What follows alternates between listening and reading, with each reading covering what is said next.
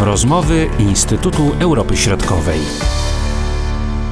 Rozmowy Instytutu Europy Środkowej Marcin Superczyński i Spasymir Domaracki. Witamy Państwa w tym naszym kolejnym odcinku. Spotykamy się, aby porozmawiać o obecnej sytuacji w Bułgarii po kolejnych wyborach. Przypomnijmy, były to piąte wybory w ciągu ostatnich dwóch lat i znowu nie przynoszą one przełomu. Wybory wygrywa partia GERB Bojko Borisowa, czyli premiera z lat 2009-2021, oskarżanego działania korupcyjne i nie tylko. E, w przeszłości na drugim miejscu znalazła się mm, partia innego byłego premiera, czyli Kiriła Petkowa. Jego ugrupowanie kontynuujemy Zmiany Demokratyczna Bułgaria. No i znowu bez przełomu można powiedzieć i moje pytanie zasadnicze brzmi, ile razy można się wybierać? Można się wybierać w nieskończoność, natomiast ja sobie tutaj pozwolę na postawienie takiej tezy, że wbrew pozorom swoisty przełom nastąpił. Znaczy wyniki owszem jak najbardziej odzwierciedlają ten niezwykle głęboki podział w bułgarskim społeczeństwie, którego jesteśmy świadkami od um, dwóch lat i um, utwierdza, utwierdzają te wyniki w przekonaniu, że tak jak jedna trzecia społeczeństwa jest uh, uwikłana w model funkcjonowania państwa, który jest utożsamiany z Borisowem, to tak druga, druga trzecia społeczeństwa jest e, temu modelowi absolutnie przeciwna i nie widzi możliwości innej niż głębokie reformy. E, po drodze jest jeszcze e, trzecia, trzecia, która coraz bardziej jest degustowana istniejącym stanem i bliżej jest jej do tendencji takich skrajnych, populistyczno-nacjonalistycznych. A jeszcze do tego, bo to są te 40%, które głosowały, to jeszcze 60%, które jest tak zniechęcona, że nawet nie, nie idzie do wyboru. Więc um, tak w największym skrócie wygląda jakby e, krajobraz po bitwie, natomiast e, zmiany są dosyć zasadnicze. Pierwsza zasadnicza zmiana polega na tym, że e, przez kolejną wygraną e, GERB Bojko Borisow wychodzi z politycznej defensywy. On dzisiaj ma absolutnie prawo do twierdzenia, że jest, e, że wygrywa kolejne wybory, że społeczeństwo i tak stoi za nim. Jakkolwiek jest to nadużycie, biorąc pod uwagę charakter bułgarskiej, e, bułgarskiego systemu politycznego, no to jest to argument, z którym trudno jest e, polemizować. Jeżeli nikt nie kwestionuje wyborów, to nie możemy też kwestionować tego, kto je wygra.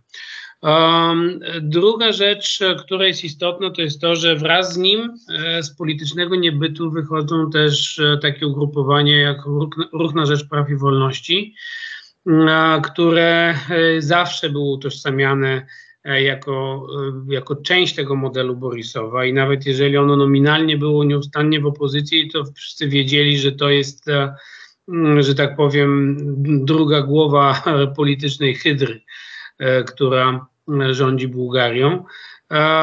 No i ona e, też e, utrzymując swój stały, twardy elektorat, zachowuje, no spadło co prawda na czwarte miejsce, ale z niewielką różnicą i też całkiem przyzwoitą ilością głosów, która pomoże w stworzeniu coś wspólnego. Co więcej, jest jeszcze, bo głosy GERB i, i Ruchu na Rzecz Praw i Wolności nie wystarczą do utworzenia rządu, ale można przypuszczać, że jeżeli bułgarska partia socjalistyczna dołączy do nich, to wtedy uzyskają bezpieczną większość w parlamencie. A co więcej, jak nieustannie ich przeciwnicy podkreślają, w końcu już razem głosowali za przywróceniem e, papierowego głosowania e, w listopadzie ubiegłego roku.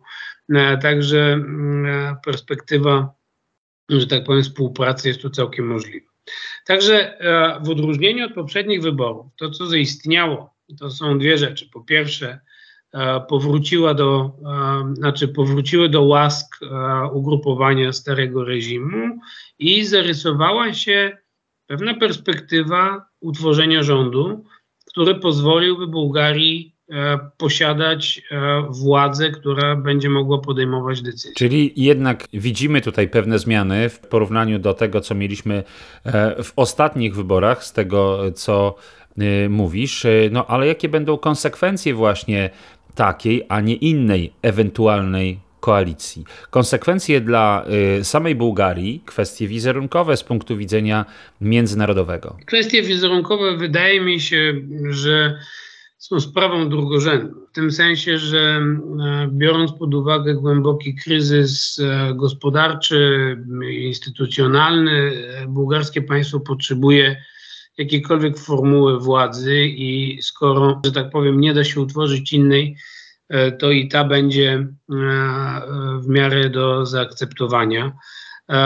Państwa Zachodu, przede wszystkim Stany Zjednoczone, dały wyraźny sygnał, że E, one już nie, są, nie stoją po stronie modelu Borisowa, ale jeżeli Borisow wygrywa, to tak naprawdę trudno jest kwestionować jego, e, jego prawo do utworzenia rządu, no bo to by oznaczało, że tak powiem, całkowite wywrócenie bułgarskiego systemu politycznego, e, czego nikt nie chce w państwie należącym do Unii i do, i do NATO.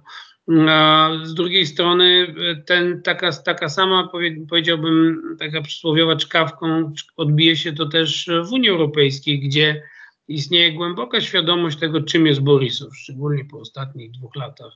Natomiast jeżeli to jest e, człowiek, który przychodzi na tarczy e, zwyciężczej e, i uzyskał wystarczającą ilość głosów, to Unii nie zostanie nic innego jak zaakceptować. Zresztą zrobi to w pewnym sensie z taką robiąc pewne grymasy, trochę, trochę grymasząc, grymasząc w tej sprawie, ale nie będzie miał nic przeciwko, dlatego że Borisow jest idealnym partnerem w procesie integracji europejskiej. To jest człowiek, który, dla którego wystarczy, że bywa w Unii. On nie jest człowiekiem, który ma jakąś głębszą wizję integracji europejskiej, który się stawia, który który, mm, e, że tak powiem, przyczynia się do trudności w funkcjonowaniu Unii. Także dla Unii Europejskiej, wbrew pozorom, to nie jest najgorszy przykład. Co prawda, jest pewien problem polegający na tym, że Europejska prokuratura wszczęła całkiem sporą ilość śledztw w kontekście Bułgarii